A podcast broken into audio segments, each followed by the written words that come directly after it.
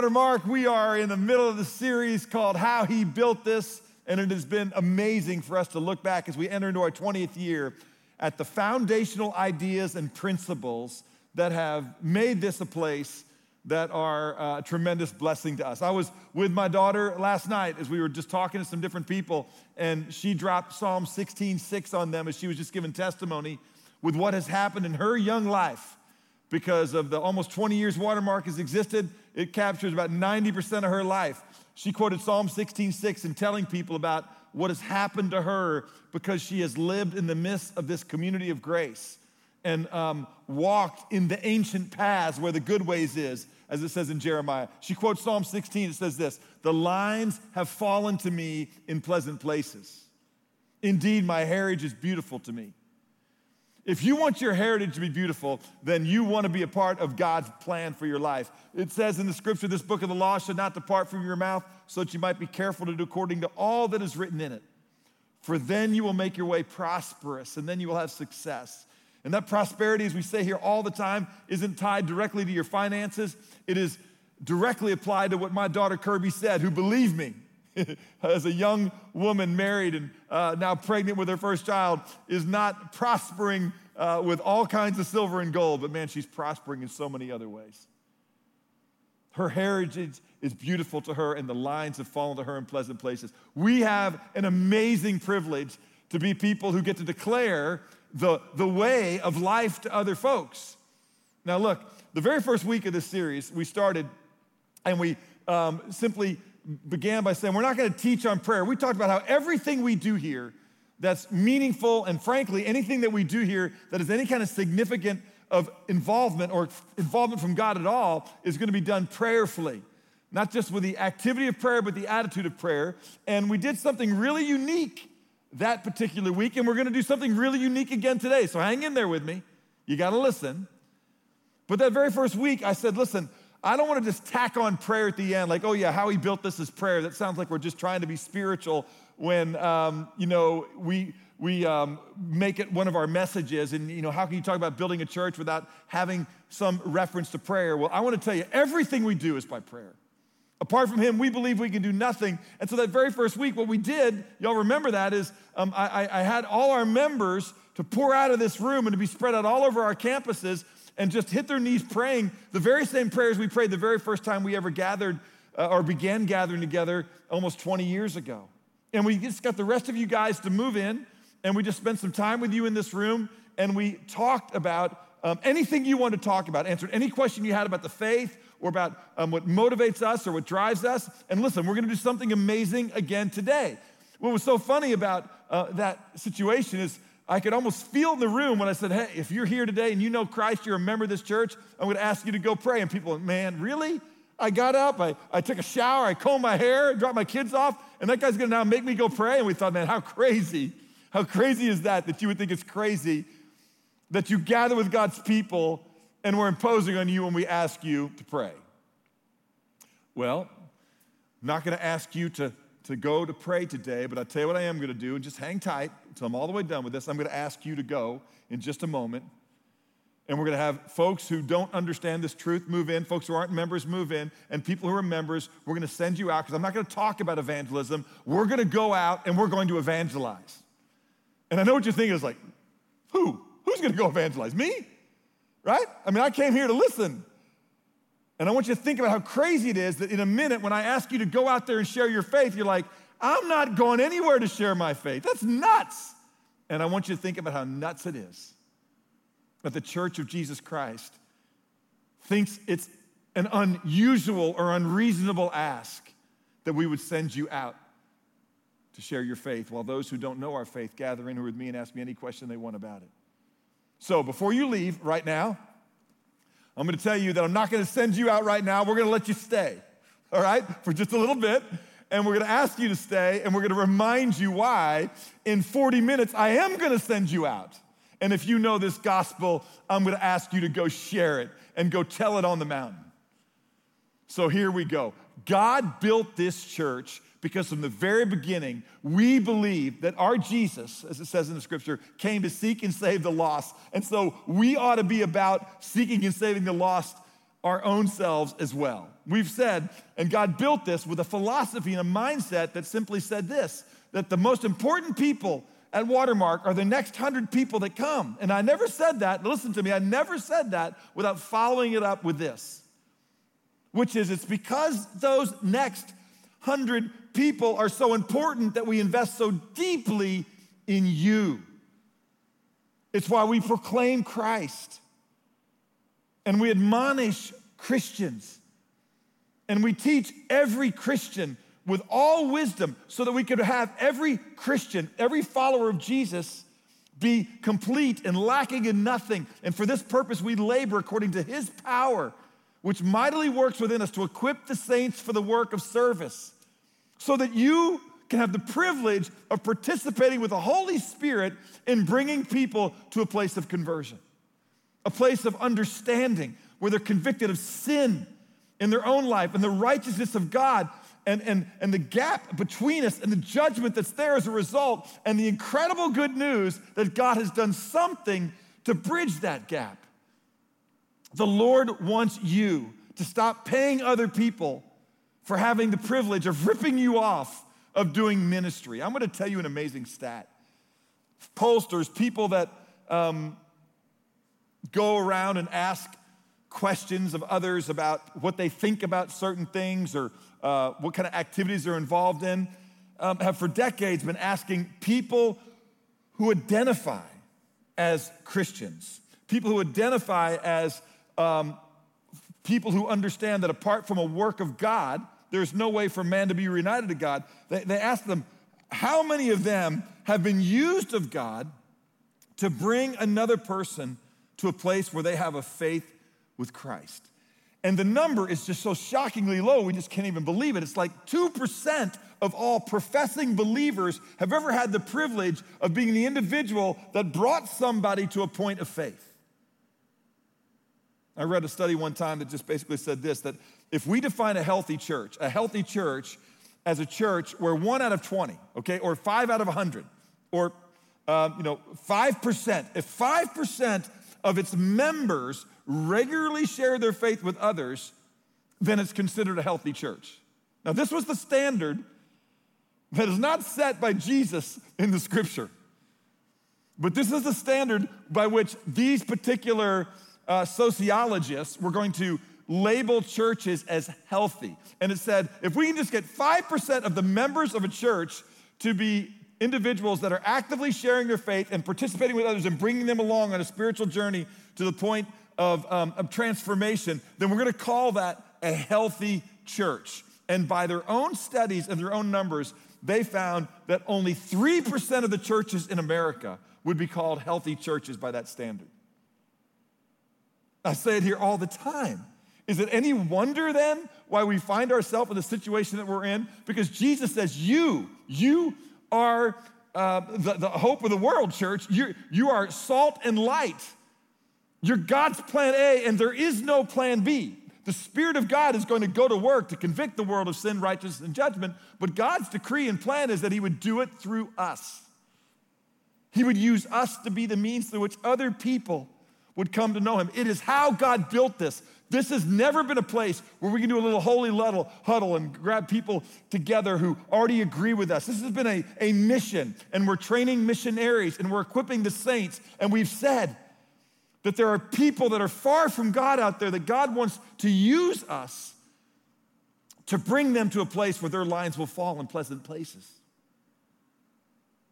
Where they'll take this book of the law and commit their heart to it so they can experience the, the prosperity and success of living where there is life that God intended. If this church, which is to be salt, which means to preserve decay, and to be light, which means to dispel darkness, is not doing its job, it is no wonder that we have a society that is increasingly decaying and dark.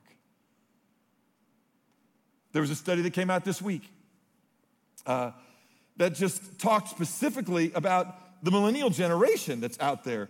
And, and this is, again, practicing Christian millennials by their own definition and it went and it studied, frankly, all age groups.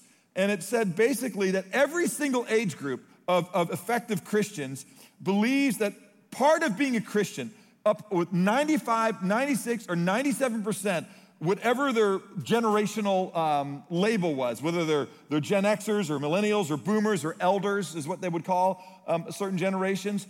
They all believed to the tune of 95 to 96, 97% that a central part of being a Christian was that you would be a witness and share your faith. They also believed, every single generation of Christians that are alive today, believed up to the tune of 95 to 97% that the best thing that could ever happen to somebody is that they would come into a relationship with Jesus.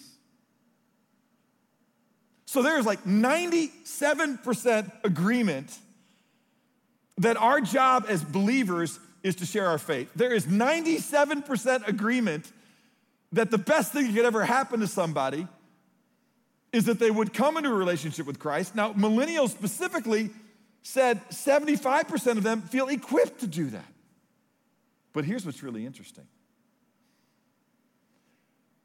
only 40% of them agree it's something that they should do. Less, less than, let me say it this way, less than um, 50% of them believe that it's appropriate to share their faith with somebody in a way that might have them potentially agreeing with them and that they would be used to bring them over to what they believe. Now, there is just a major disconnect right there. And it has a lot to do with what they have been told again and again, which is hey, what's true for you may not be true for somebody else. Don't you go imposing your beliefs on other people. So, these people that believe that it's their job to witness and who believe that the best thing that could ever happen to somebody is they would embrace that witness feel like it's wrong to share. It's not really just a problem with millennials, it's a problem really with um, all the generations, but millennials alone had almost 50% of them agree that it's at least somewhat wrong to share their beliefs. Amazing. Amazing. What I wanted to do today, uh, in addition to freak you out, right, and, and tell you that I was going to make you go share your faith right now, and again, I want to tell you, I'm not going to make you do it right now, but I'm going to ask you to do it in 30 minutes. So just sit tight, and I'm going to try and make a case why you should. Um, you know, I, I, I, someone was asking me what I'm going to teach on this weekend, and I said, well, I'm going to, I'm going to both freak people out and tell them how to have beautiful feet, which kind of seems like a crazy message, doesn't it? and uh, so the freaking out part is done and the beautiful feet part is coming. But I want to tell you what else I really would have done had I um, been able to pull it off, and that is I would have had our little plastic communion cups uh, here filled with a little bit of vinegar. Now, what I want you to do is just play along with me. You ready? I want you to imagine that we actually did this. I know you probably don't much like vinegar, but I want you to imagine that you've got some vinegar in that little communion cup, and I want you to just put it to your mouth, all right? And I want you to taste vinegar on your lips, and I want you to kind of make the face that you would make right now, like if vinegar hit your teeth. And it's just kind of one of those faces, right? Right? Well, I know it was ugly. Yours wasn't exactly beautiful either. All right? But but when you do that, okay, when you when you put vinegar on your teeth, it makes you turn away, it makes you want to spit it out. You don't want to do it. This is what Proverbs 10 26 says. It says, like vinegar to the teeth or smoke to the eyes. Man, when smoke comes into your eyes, you're like, get that away from me. I don't want that so is the lazy one to those who send him. I don't know about you, but I don't want to be somebody that when my Lord thinks about me, that he just, based on my unwillingness to be the messenger that He wants me to be. I don't want to see His face crumple up in bitterness. Look, this is not a message where I want to um, motivate you at all by guilt. I want to motivate you by love. As Paul said in 2 Corinthians chapter 5, it's the love of Christ that constrains us. We're compelled because of what Christ has done since one died for all, therefore all should live for him. When I see what God has done for me, all I want to do is live in a way that others can see the goodness of God so they too can have the lines fall for them in pleasant places. There is no shortage of understanding biblically, or at least there's no shortage of um, clarity in the scripture about what God wants from us and for us. We, we, we already shared um, this text in uh, the scripture uh, in, in this series when we were going through in 1 Peter chapter 2. I'm going to read it to you again. This is who we are. We're God's people. We're a chosen race, which means we are a part of something, that God has chosen us to be a part of something that, that, is, um, that is privileged. We're a royal priesthood. That means we have a job to do. We're, we're a part of something, to do something in a specific way. We're a holy nation. We're to sanctify Christ as Lord in our hearts. We're to experience um, the, the, the joy of walking in God's way and that our line falls to us in pleasant places, and indeed that our heritage, you know, would be a blessing to us and that others would see us and that we would, we would uh, as, as, scripture says in 1 peter 3.15 we'd sanctify christ as lord in our hearts and when others see our joy and, and the peace that we have even in the midst of a broken world they would ask us to give a defense you know uh, make a defense and give an account for the hope that is within us and we do it with gentleness and reverence. We have to live our lives in such a way that people say, You got to explain to me your relationships, your marriages. As we talked, you know, recently, we're people that our sign is love. We're part of something to do something in a specific way. Now, watch this. We've been left here for a specific reason. We're people for God's own possession so that we may proclaim the excellencies of Him who is called us out of darkness and into his marvelous light. God built this because we believe this about us. This was never about us. We weren't trying to build um, a larger group of folks that joined us and, and then we could um, uh, maybe put together facilities like we have at least in three of our campuses that are great to be at and to gather with one another and to celebrate our friendship and the increasing blessing in our life. That was never the intention. No, the intention from the beginning is that there are people that are out there in the cold and the darkness still that need to know what we have come to know by the grace of God because He chose to show it to us through other believers who believed it was their job and the best thing that could happen to us is for us to hear it. And they loved us enough to share with us what had radically changed their life. And it radically changed us. They proclaimed His excellencies to us. And they called us out of darkness into his marvelous light. Those of us who used to not be a people, it says in verse 10, have become the people of God. Those of us who used to be outside of the mercy of God have now received mercy. And so now all of a sudden, being brought into a relationship with God, we as aliens and strangers, we're living differently than the rest of the world. We're not trying to have pleasant things happen by doing what the world does, but we're following the word of God. We're returning, as it says in Jeremiah, to the ancient past where the good way is. And we're by the grace of God, not so he will love us, but because he loves us, we're abstaining from what our flesh is longing for, which wages war against us. And we are to live our lives in a way that is excellent, the scripture says, among those that are far from God still.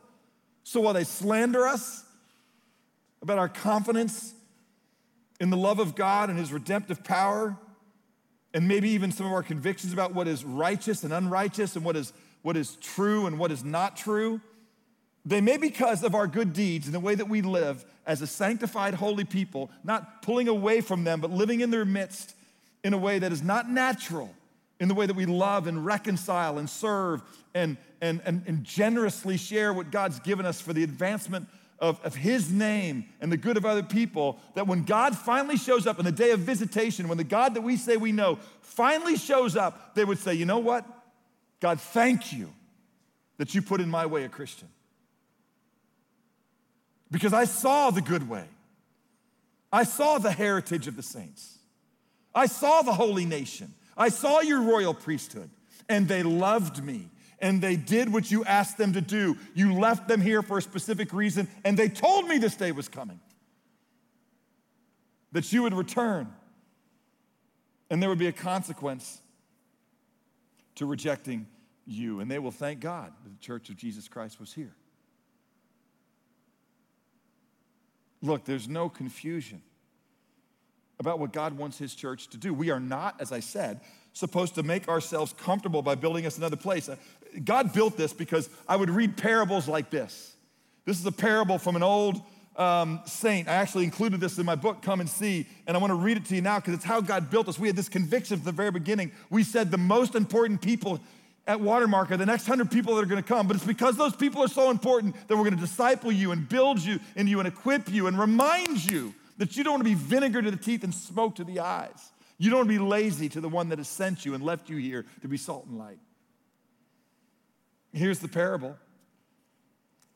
On a dangerous seacoast where shipwrecks often occur, there once was a crude little life saving station. The building was just a hut and there was only one boat, but with the few devoted members kept a constant watch over the sea and with no thought for themselves, they went out day and night, tirelessly searching for the lost. That's what life saving stations do.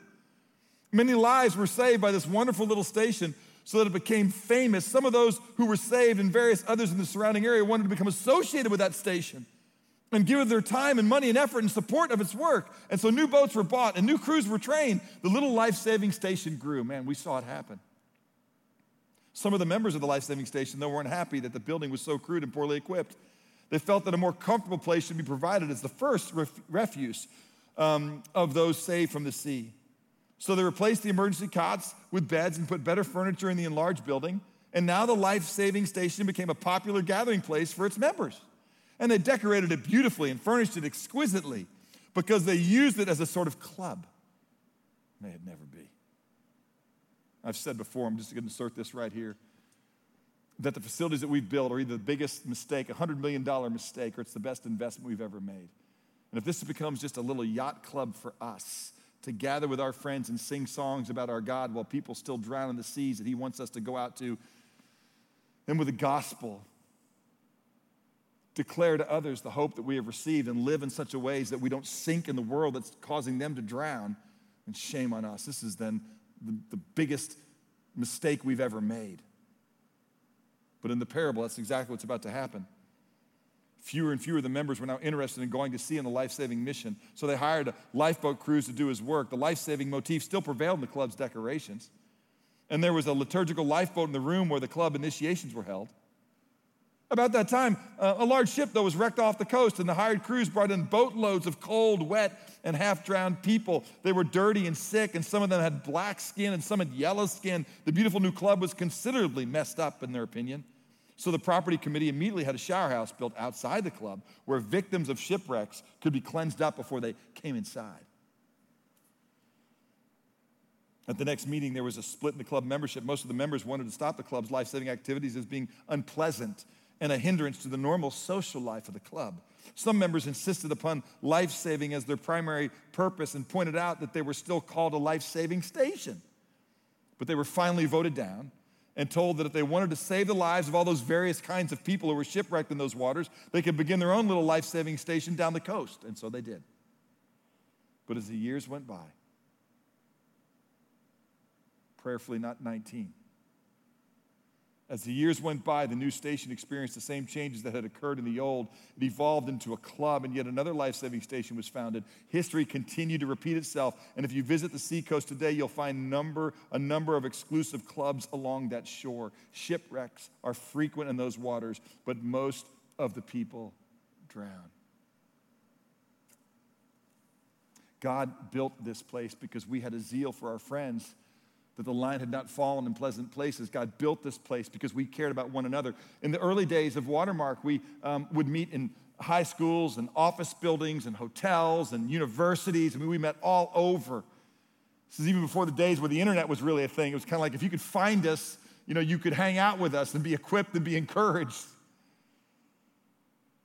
And one of the things we used to have to do is, is, is we'd have to walk, um, you know, our kids almost a 10 minute walk away and come back. And so our meet and greet originally started because we would have um, kids that were five years old uh, and over actually in our time of corporate celebration. Zero to five, we'd care for, but the five to really um, through the junior high years, we would have in the room with us before we sent them away just for a short period of time. And so we had about 10 minutes of meet and greet.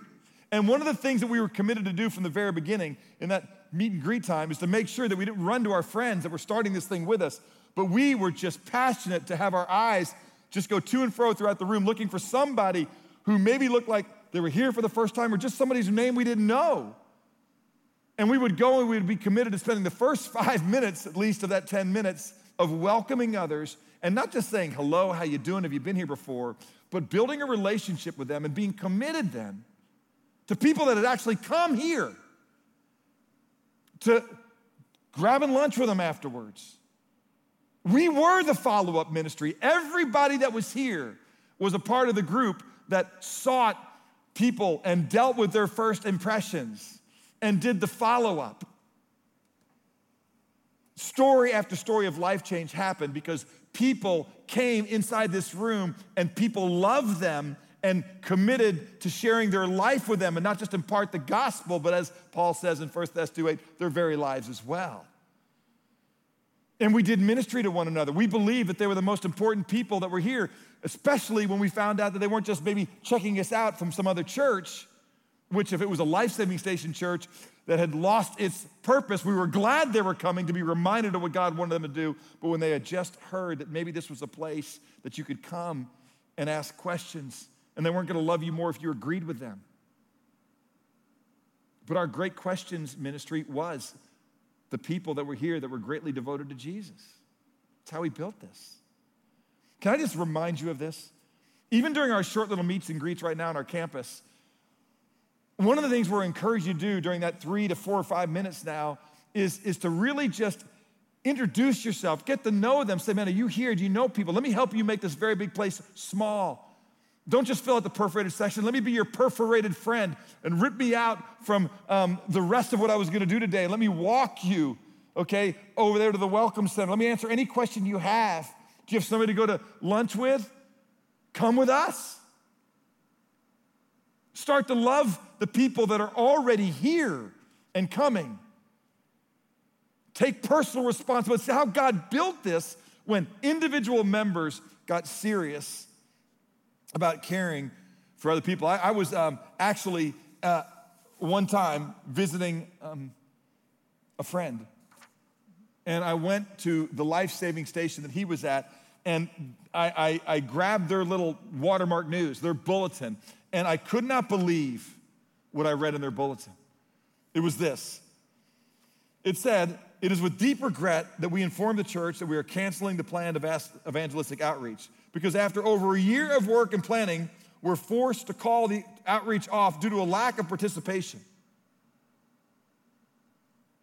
We have only a small handful who responded to our numerous calls from help out of the 1,200 people who are members here. And so the leadership just called it off and said, We're not going to do it, whatever it was. Can I just tell you, we don't have evangelistic um, programs or outreach programs it is the program. And what they shouldn't do is cancel their evangelistic outreach. What they should do is acknowledge that they have canceled out God's will for their church. You don't just surrender this thing. This is why we're here, chosen race. This is why we're here, royal priesthood. I, I, I challenged my staff this week. I just said, guys, I, I well, first of all, one of the things we want every community group to do all the time, this is, this is built in the DNA, it's how he built this. To just start our community group times, um, start our team leadership meetings, not, not our staff, but every one of us in our ministry by just saying, hey, when's the last time you had a meaningful relationship with somebody who's fallen from God? For me, there was hardly 12 hours ago. And I'm not talking about because I was a pastor. I don't want people to know I'm a pastor when I'm out there because when you tell somebody you're a pastor, it's like vinegar to their teeth or smoke to their eyes. They're like, come on, man. So I don't even tell them, I just love them. And I got to tell you, just last night, just engaging with somebody out there, I, I think somebody made a decision to genuinely engage with the gospel of Jesus Christ. I could see it in their eyes. Sometimes I share the story of God's grace and love, and you know, they're like, well, thank you. I'll, I'll think about that. And sometimes it's like, I've never heard that. I ask them why they think they have a relationship with God. It drifts back to works, and I hope so's. And I just, I just let them read. I literally let them read the scripture. You don't have to hope so, you can know. Really, I'm not sure you can know. Well, hey, let me just show you what God's word says. I literally took my phone out. I turned to 1 John chapter 5. I had them read 11 through 13. I'll jump to verse 13 in John chapter 5. 1 John chapter 5. It says, These things I've written to you in order that you might know that you have eternal life. Before that, it says, He who has the Son has the life. He who does not have the Son does not have the life. This is what it means to have the Son, I told him. And I explained to them about God's love and rest and peace. And I'm telling you, I could just see their heart melt. What a privilege. What a privilege. I didn't just leave them. I'm, we're going to engage with them. We want that to go somewhere. Here's what's amazing. I mean, Jesus when he grabbed his disciples, the first thing he said to them is, I'm going to make you fishers of men. That's, if you're going to follow me, you're going to be fishers of men. That's what, that's, what, that's what I'm here to do is to help you participate with my spirit to do the only thing that matters on earth. I've told you again and again that I know that I'm living right now in the day that is an answer to the very first plea I will have of God when I'm in heaven. Because there are people that I know and I say I love and I'm friends with that, that, um, that if I'm indifferent to them, and their spiritual state, when I get to heaven and I see fully and know God fully, as I'm fully known right now, I'm gonna go, oh Lord, I mean, I, I, I believe, but man, I now I know. Please, please just resuscitate me, send me back, give me 24 more hours. Let me go tell people the truth. That those who believe in you should not perish but have eternal life, that they'll pass out of judgment and into life. Let me go tell them that, please. I am living right now in the privilege of the answered prayer that I'm going to beg God to allow me to do when I see Him. And I think He's going to say, hey, man, just your time's done, man. That vapor of opportunity to be a faithful servant, not smoke to my eyes or vinegar to my teeth. I died for all your laziness and disobedience. Man, it's, I got that, but I got to tell you, man, am I ever going to want to go? I, I, I, read a poem, how he built this. I read this poem before. I read it probably, I don't know how many times, eight, nine times over the 19 years we've been together. It's a good one. It's called My Friend. It's one I just am reminded by all the time. My friend, I stand in judgment now and feel that you're to blame somehow. On earth, I walked with you day by day, and never did you point the way. You, you knew the, the Lord in truth and glory, but never did you tell me the story. My knowledge then was very dim. You could have led me straight to him. Though we lived together on the earth, you never told me of the second birth, and now I stand this day condemned because you failed to mention him.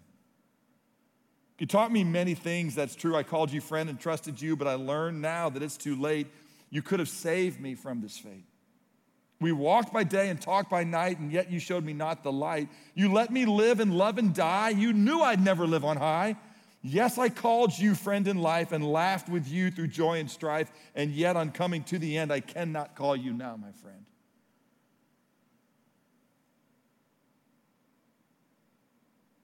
I don't ever, I don't ever want somebody to think those words of me. Listen, God's sovereign. He'll make up for all my ineptness.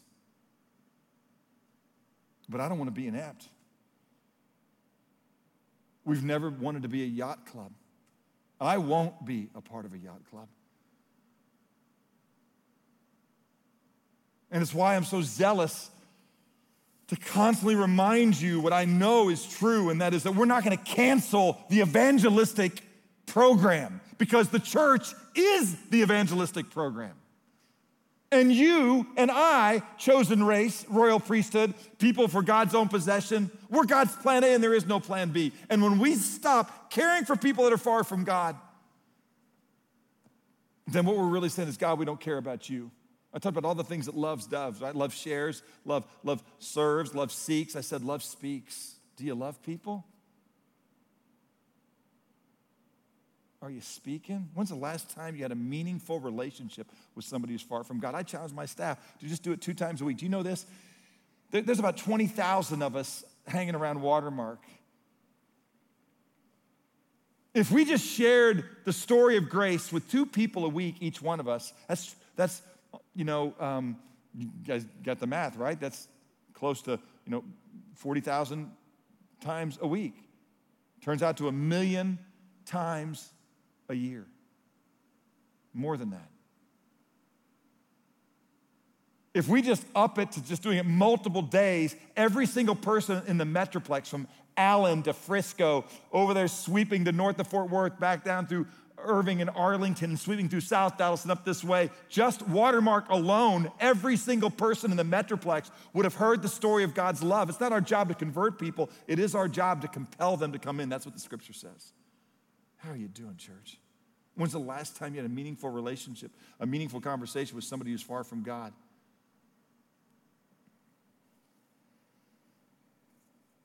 You know, when I, I read verses like Jesus, as I said, he starts in Matthew 4 19, follow me, I'll make you fishers of men. He ends the book of Matthew in Matthew 28 19 20, go therefore and make disciples of all the nations, baptizing them in the name of the Father, the Son, and the Holy Spirit, teaching them to observe everything I've commanded them. I'm going to be with them as they abide with me to the end of the age. What he's commanded us to do is to go and seek and save the lost as he did. He ends the book of Matthew like that. Mark is ended that way. Mark 16, 15 says, Go into the world and preach the gospel. He ends the book of Luke like that. Go and tell them that, that there's repentance necessary for the forgiveness of sins. and that it's to be proclaimed to all the nations, starting from the very first church. John chapter 20, verse 21. Peace be with you, he says. As the Father sent me, I'm sending you. He's got to send you because I apparently can't speak. Excuse me a second. That's what God wants. He ends the Gospels that way when the church is started in Acts chapter 1, verse 8. He says, I'm just going to tell you, he starts this way you're going to receive power. You don't have to do this on your own. When the Holy Spirit comes upon you, which we know is at the moment of belief, you will be my witnesses. The first church did that. Now, listen, guys, we, we know these verses and we nod our heads and we believe these things are true. We know that we've never locked eyes with another human being who doesn't matter to God. We know that. Those of us who have been to church, we know that. But we get really adept at affirming statements like this and then we completely ignore them in our daily lives. We, we agree they're true, but we don't own it. We just kind of file it into the Bible, you know, story category and, and, the Bible truth category, kind of like Moses led the Exodus, Noah built the ark, Isaiah was a prophet. We just intellectually go, yeah, that's what the Bible says we should do, but it just doesn't change us. We move on to other topics. And when we do that, we're not his church. God built this. He built this place because people in this place, you guys, so many of you have been doing the work of an evangelist. Now, look, I, I know it's not always easy. My, my you know, I, I, can think of um, times that I've tried to share my faith and it just doesn't always work out well. We, my kids were laughing at me the other day because um, they were reminding me of a time that we were getting ready to go uh, whitewater rafting as a family. And so um, we got in a bus with all the other folks that were going to go to the mouth of the river and get on the river. And there was probably about six different uh, groups of people that were going. And so the guy that got up there was, you know, the typical river guide. And uh, he wasn't apparently very creative because he said, Hey, what we're going to do, you know, we're going to get to know each other. And so uh, my name's Jeff. And What I want you to do is go around and say your name and your favorite color. Brilliant. So it kind of went around. People were saying their name and favorite color. And, you know, my son's next to me. He goes, Cade, black. black. And so I, you know, I was going to be bold for my kids and kind of show them how to share their faith and how to do what God wants us to do as his people. And I go, my name's Todd. Red's my favorite color. It's the same blood. I, I, I, I just messed it up here, but what I said is, red's my favorite color because that's the color of the blood my Savior shed. it was awkward to begin with, right? But, uh, you know, I said, shave your shed. And everybody kind of looked at me, and I kind of looked at them, and I kind of went like, you know, I kind of shrugged my shoulders. And, um, you know, I, I want to go, this is my wife, Alex, you know, and down from there. It was awkward. My kids loved to just mess with me on that, you know, and just tear me up and uh, go, Dad, how many, you know, seashells does Susie sell by the seashore, you know, all the time? Is it, your shave your shed is blood? And I know it's so funny because they made fun of me, and it was uh, it did turn into some conversations. I wish I could tell the entire bus got saved, but I think what happened is the entire bus got a chuckle. We did have some conversations. But I, I, said to my kids a little bit later, like, hey, let me just ask you this. You know, I said, you know, I don't much like the way I did that there either. How did you share your faith with those people? And I just said to him, I go, well, look, you know, here's the deal. Like, I, I, I didn't like the way I did it either, but I like my way of doing it more than your way of not doing it. Because I wasn't rude, I wasn't um, condescending, I just couldn't speak. so, what's your way of doing it? We're his witnesses. And, and I would just tell you the more you're involved with people that you're close to, your walk really matters, right? When you're just meeting people for short little instances and all you have time is to say your name and your color, your words are going to matter a lot. But what you don't want to do is be around people for a long time and never share with them why you live your life holy and blameless. You want to let them know. I mean, I, I, I had this conversation almost immediately with every person that I know. At some point, we just start to talk a little bit. And when we, I just said, man, tell me what, tell me what interests you. Tell me what you're passionate about. And, um, and I'll just say, well, I'll tell you one of the things I'm passionate about. This is people I'm going to be in relationship with, not just people I'm meeting. You know, I love to ask people. We say this around here a lot. Hey, tell me, do you have a faith? Or, um, you know, tell me what, what's your, do you have, you know, do you have an interest in spiritual things? Or, uh, you know, what, what do you think of when you hear? I just love all different kinds of ways I enter into spiritual conversations with people. But when I'm with folks that I have a long relationship with, at some point early on, that I know I'm going to be with for a while, um, other friends that have uh, uh, parents of friends of my kids and things like that, you know, I'll just say, hey man, what, what, tell me what, what's your interest? What's your passions? And I'll just say to them when, when the question comes back to me, it's amazing how many times folks who are not spiritually appraised never really ask you that question, but I'll just say, hey, you know what? We're going to be friends. And, and um, you know, one of the things that I'm passionate about is the kindness of God. Man, it's changed my life. I'm not say it exactly that way, but I'm just passionate about helping people know the one thing that I think is the best thing that they can know. And, and so, you know, here's what you need to know about me. You don't have to worry that every conversation I have, I'm going to try and work this angle. But at some point, man, I would love to share with you how coming to understand that the Bible was not a rule book that tells me that I've got to keep some moral code. And if I don't, then I'm going to be in a bad way with God. I thought that for the longest time. And then I, for the first time, read God's word. I ran into people who knew it, and I found out it's a rescue story. It's, a, it's God's love for me expressed. It's, it's the record of God in the context of human history revealing himself that we can know who he is. And he loves guys like me that are frankly just not very lovable. Has anybody ever told you? I say this to people all the time. Has anybody ever told you what the central message of the scripture is? I've had people go, I don't believe the Bible is true. And I, I go, well, wait a minute. I go, I didn't ask if you thought the Bible was true. And I get it. You know, if the Bible is not um, what we say it is, we shouldn't believe it, but you seem like you're interested in intellectual things. So let's just agree that the Bible is, is by far the most printed, translated, propagated, quoted book in all of history. And I'm asking you if you just know the central message of the Bible. So I'm not asking if you think it's true. What do you think the central message of the scripture is? You just said you blow it off because it's not true. Do you even know what you're blowing off? Because that would be very intellectual, would it? And typically people go, Well, I guess I really don't know what it says. And then I go, Well, we're going to be friends. Let me tell you, this truth changed my life. And then I tell them. In our 4B form this year, we asked you guys a lot of questions. We asked you questions about reasons that you don't share your faith. And um, it, it's not because you don't know how. Over 90% of you say you know how to share the story. There's some other reason.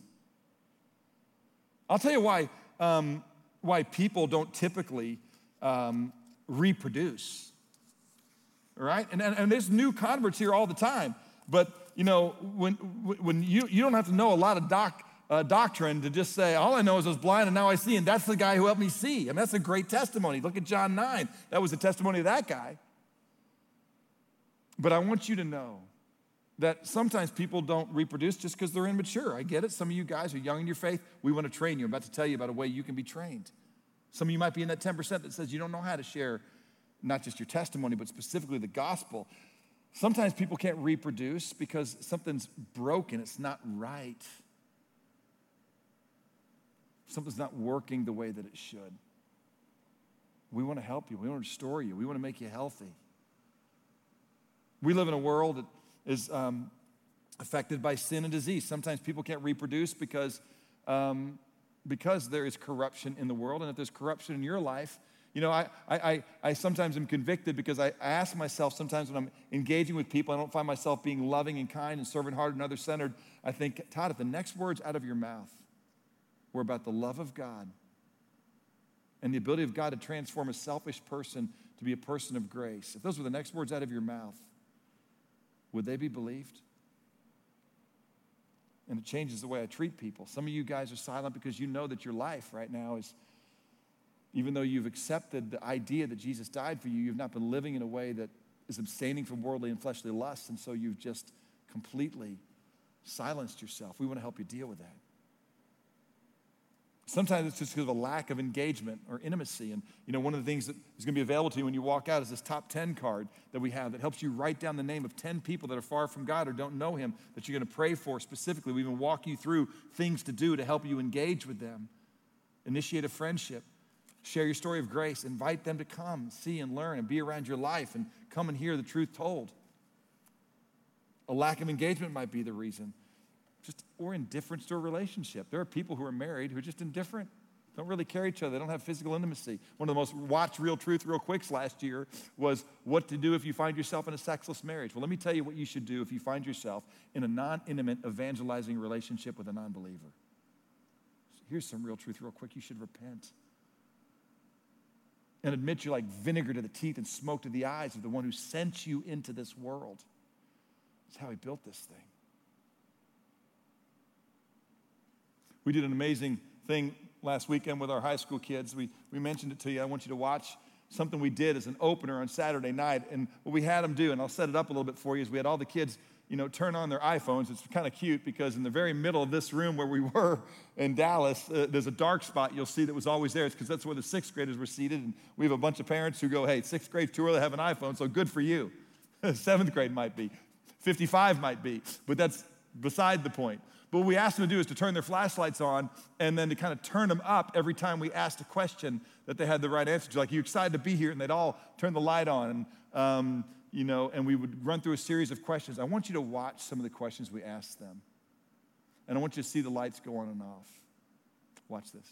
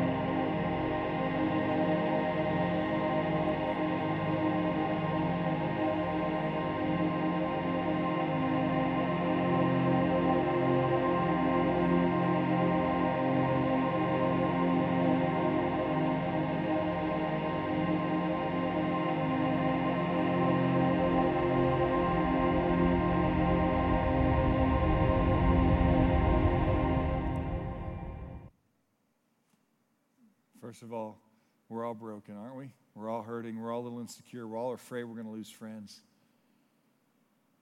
But some of us have found a friend, a friend that has given his life for us.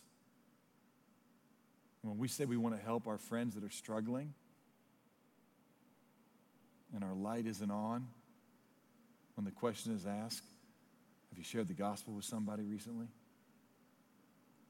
We must not know the friend that helps people who are struggling and broken and hurting. God built this place because so many of us are actively doing that. We want to invite you in.